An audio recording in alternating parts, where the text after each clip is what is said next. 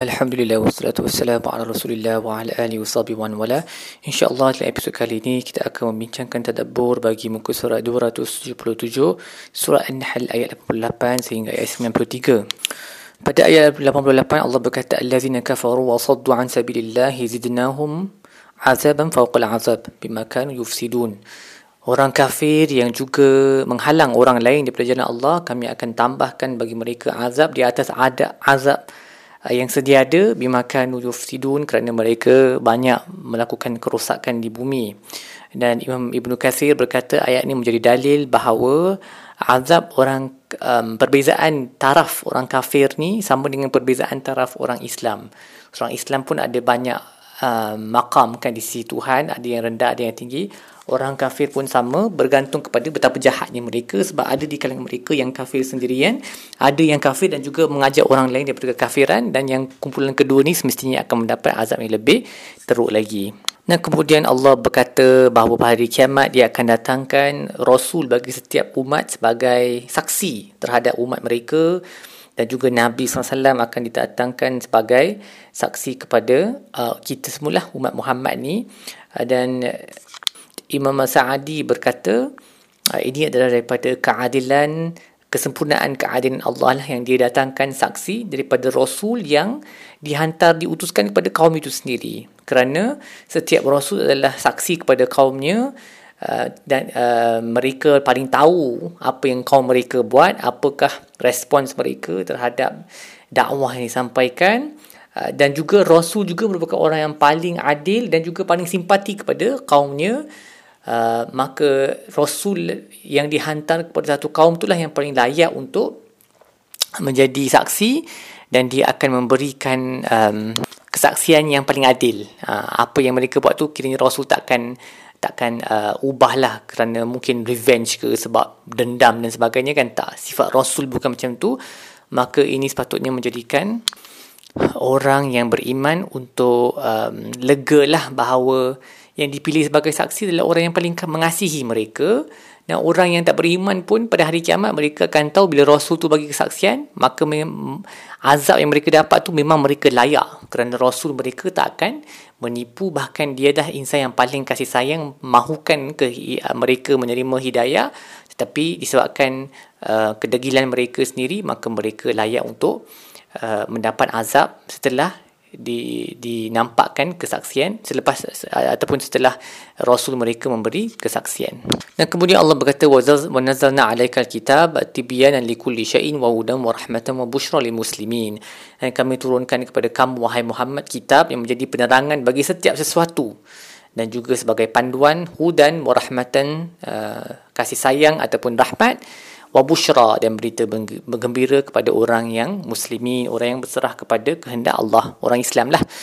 Um, dan bila Allah sebut tibyanan di kulli syai'in, penjelasan bagi setiap sesuatu, bukanlah bererti setiap sesuatu dalam dunia ni uh, Allah terangkan dalam Quran. Setiap sesuatu ni uh, berdasarkan fungsi Al-Quran tu, iaitu tujuan Al-Quran diturunkan adalah untuk membawa kemaslahatan diri, masyarakat, uh, akhlak, um, apa kesejahteraan dunia dan akhirat jadi semua perkara yang membawa kesejahteraan dunia dan akhirat Allah telah terangkan dalam Al-Quran ataupun Allah telah memberi framework uh, dia punya asas-asas dia uh, untuk mencapai kesejahteraan di dunia dan di akhirat. Jadi bila kita baca ayat yang likulli syai ini dia taklah bererti Allah terangkan bagaimana jantung manusia berfungsi ke ataupun bagaimana uh, apa uh, ikan bernafas dalam laut ke itu bukan maksud kulli syai'in tu. Dia merujuk kepada fungsi al-Quran tu dalam hal um,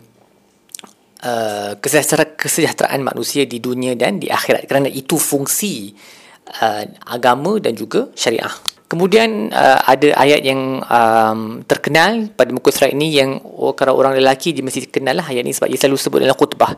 Inna Allah ya'muru bil adli wal ihsan. Allah memerintahkan kepada keadilan dan juga ihsan. Wa ita idil qurba dan juga memberi uh, nafkah ataupun berbaik dengan uh, mereka yang terdekat keluarga lah wa yanha 'anil fahsya'i wal munkari wal bagh. Dan Allah menghalang daripada perkara yang keji dan mungkar dan juga um, melampau. Ya'izukum la'allakum tazakkarun. Allah memberi kamu nasihat agar kamu mengambil peringatan. Uh, dan sesuailah ayat ni untuk uh, disebut pada penghujung khutbah.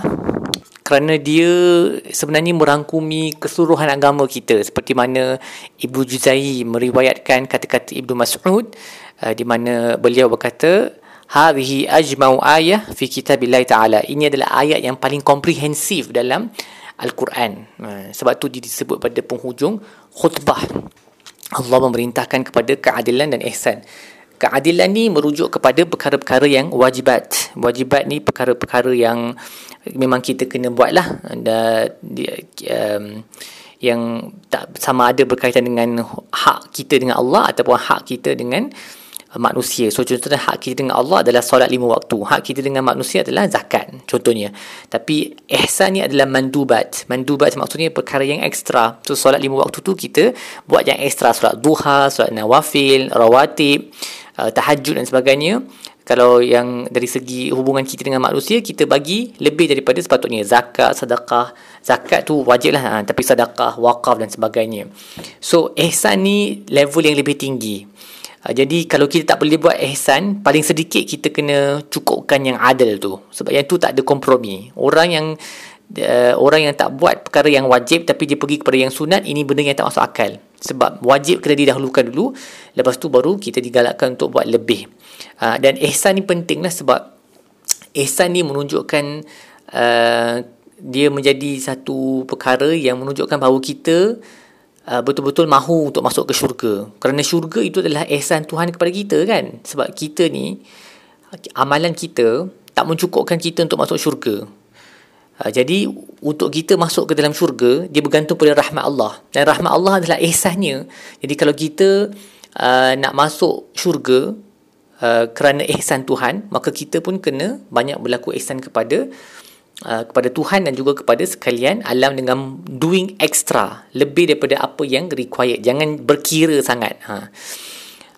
jadi dia lebih susah tapi dia lebih uh, mendatangkan ganjaran yang besar yang membolehkan kita masuk ke dalam syurga insyaAllah contoh mudah adalah kalau kita beli sesuatu contoh kita beli karipap daripada makcik tepi jalan karipap tu 50 sen kita bagi uh, katakan karipap tu 30 sen kita bagi 50 sen Uh, kalau adil adalah dia bagi balik 30 sen yang kita terima. No problem. Benda tu memang betul. Tapi ihsan adalah uh, kita bagi 50 sen, kita kata kat makcik tu keep the change. 20 sen tu tak apalah makcik simpan. So ini adalah ihsan. Going going the extra mile. Doing more than what is required kan. Itu contoh yang kecil tetapi dia terpakailah kepada keseluruhan kehidupan kita sama dalam hal ibadat ataupun hal muamalat. Dan seterusnya Allah sebut wa ita idil kurba memberi um, memberi kepada orang yang terdekat merujuk kepada keluarga lah. Dan Ibnu Ashur berkata uh, Allah sebut zil kurba keluarga terdekat dan tak sebut kategori-kategori yang lain dalam ayat ni kerana keluarga terdekat lah yang selalunya kita lalai. Ha, sebab manusia ni dia terlalu fokus kepada benda-benda yang jauh uh, orang yang jauh yang lama tak jumpa ke jauh talian hubungan dia berusaha untuk mendekatkan. Uh, tetapi orang yang depan mata dia selalu lupakan ataupun dia lalai dia tak lebih sensitif kepada um, keperluan orang-orang yang berada di uh, di hadapan mata kan? Seperti peribahasa Melayu apa kuman di seberang laut. Nampak tapi gajah depan mata tak nampak. So sebab tu Allah dalam ayat ni khususnya Allah sebut wa ita izil kurba memberi kepada uh, orang yang terdekat. So dia of course yang jauh pun kita patut bagi juga khususnya kalau keluarga tapi kita kena um, uh, fokus kepada yang dekat kemudian yang lebih kemudian yang jauh sedikit dan seterusnya lah ikut dia punya uh, level kedekatan kita dari segi silaturahim dan juga dari segi jarak pun. Dua-dua sekali perlu diambil kira kan? So contohnya jiran kita jiran kita mempunyai hak yang sangat besar. Um, kalau nak dibandingkan dengan uh, jiran yang sebelah rumah berbanding dengan jiran yang duduk jauh sedikit. So memberi memfokuskan kita punya uh, pemberian uh, attention perhatian kepada yang terdekat itu adalah sesuatu yang yang penting dan perlu diberi uh, perlu diberi perhatian lah dan jangan ambil ringan kan? Sebab kita boleh nampak ramai orang yang kalau dekat orang luar dia tunjuk wajah dia baik apa dia ceria. Tapi bila dia balik rumah dia paling cengih sekali dengan isteri dengan anak-anak. So yang ni macam ada something wrong. So dia kena uh, utamakan yang dekat. Kemudian Allah mengingatkan um, kita semua untuk memenuhi apa-apa perjanjian yang telah kita buat. Khususnya kalau kita telah um, menyebut nama Allah dalam perjanjian tersebut. Uh, so dalam apa-apa agreement ke persetujuan di antara dua pihak, kita buat perjanjian dan kita invoke the name of God, kita sebut bismillah ke something like that, tapi tiba-tiba kita uh, tak uh, kita mengkhianati kan perjanjian tersebut. Ni adalah sesuatu yang dibenci oleh Tuhan. Um, dan Allah berkata janganlah jadi apa seperti seorang wanita yang telah mengikat ikatan yang kuat kemudian uh, dia dileraikan semula. So ini merujuk kepada ikatan yang orang buat guna benang tu kan the um, spinning spinning spinning of the yarn tu. At- ataupun thread benang. Um, dan dah dah dah elok dah dia buat tiba-tiba dia leraikan semua kan. Jadi jangan jadi macam tu. Itu dia punya analogi je. Jangan jadi seperti orang yang buat kerja yang yang um, tak berguna ni. Dah buat benda satu benda dah elok dah kuat dah tiba-tiba kita leraikan.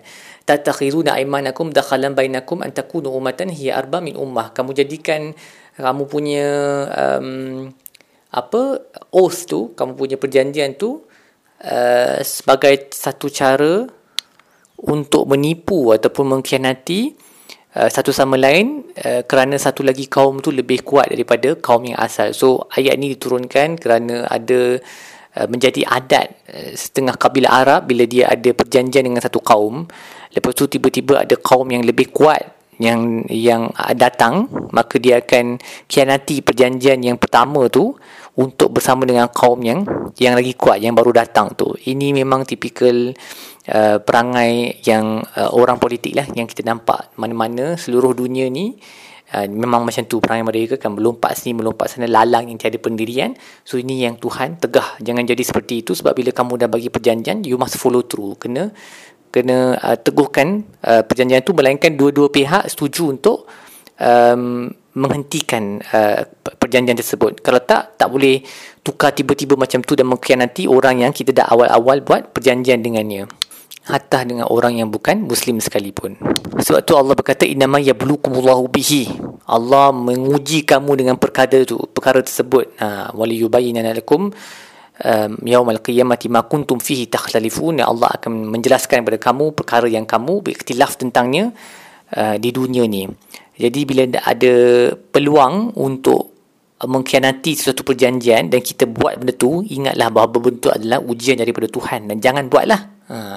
Sebab Allah is testing us kan. Dia mula-mula kita buat perjanjian dengan Satu orang ke Satu kumpulan Tiba-tiba datang kumpulan yang lebih kuat Kita pun lompat kapal. So ini ini orang yang datang tu adalah ujian daripada Tuhan. Nak tengok kita punya pendirian kita Macam lalang Ataupun kita memang berpegang teguh kepada Perjanjian yang telah ditetapkan Baik, apa yang kita belajar dalam buku surat ini? Yang pertama, ingatlah untuk menjadi mereka yang mengambil peringatan dan manfaat dari apabila Allah memberi peringatan. Seperti mana Allah sebut dalam ayat yang pada penghujung khutbah tu, Inna Allah ya'muru bil adli wal ihsan wa ita idil qurba wa yanha anil fahsyai wal munkari wal bagh ya'izukum la'allakum tazakkarun. Allah memberi kamu nasihat agar kamu mengambil peringatan. Jadi jadilah orang seperti itu. Bila diberi nasihat, kita ambil um, ambil nasihat tu dan act on it kan dan jangan masuk telinga kanan keluar telinga kiri. Seterusnya penuhilah perjanjian uh, jadilah orang yang amanah dan janganlah jadi orang yang mengkhianati kita punya perjanjian kiri kanan kerana ini bukan sifat orang yang beriman. Itu adalah sifat orang munafik sebenarnya. Juga pastikanlah kita kekal di atas amalan yang soleh dan jangan uh, batalkan amalan salah kita dengan apa-apa amalan yang boleh membatalkannya. Seperti uh, ayat Allah sebut tentang seorang wanita yang telah mengikat benang ni dengan kuat tiba-tiba jeleraikan benang tu. Um, ini adalah perkara yang kita kena hati-hatilah walaupun konteks ayat ni adalah tentang perjanjian di mana kita janji dengan orang lepas tu kita putuskan perjanjian tu kianati lepas tu sebab nak janji dengan orang lain yang lebih kuat tetapi dia terpakai, kepada semua benda. Bila kita buat satu amalan tu jangan rosakkan amalan tu. Ha, so contohnya bila kita bagi sedekah jangan rosakkan sedekah tu jangan dengan mengungkit-ungkit sedekah kita kan sebab Allah sebut la tubtilu sadaqatikum bil manni wal adha okey? Ha, ataupun apa-apa amalan yang lain kita buat jangan rosakkan amalan tu Uh, dengan perkara yang tak baik. Sama ada directly berkaitan dengan amalan tersebut ataupun kita buat dosa-dosa besar yang lain yang apa um, mendatangkan Uh, kesakitan jiwa dan fizikal kepada orang lain yang hari kiamat nanti semua pahala kita akan pergi kepada mereka dan dosa mereka akan datang kepada kita. Wa ni'azubillah dan akhir sekali um, berusahalah untuk menjadi uh, orang yang berlaku ihsan. Jangan terlalu berkira dalam sebuah perkara dalam hidup kan. Oh kenapa dia buat banyak ni? Aku kena buat lebih sikit. Jangan jadi orang macam tu. Kalau boleh uh, berlaku ihsan overlook ampunkanlah orang yang telah melakukan kesilapan kepada kita. Sedekahlah lebih sedikit.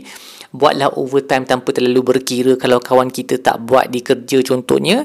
Dan yang paling penting sekali ihsan ni dia kena um, diutamakan kepada keluarga sendirilah. Orang yang paling dekat dengan kita. Jangan kita berlaku pada ihsan kepada orang luar tapi dalam keluarga sendiri kita tak berlaku ihsan uh, ini tak betul. Okay, ini dah terbalik dia punya prioriti dia.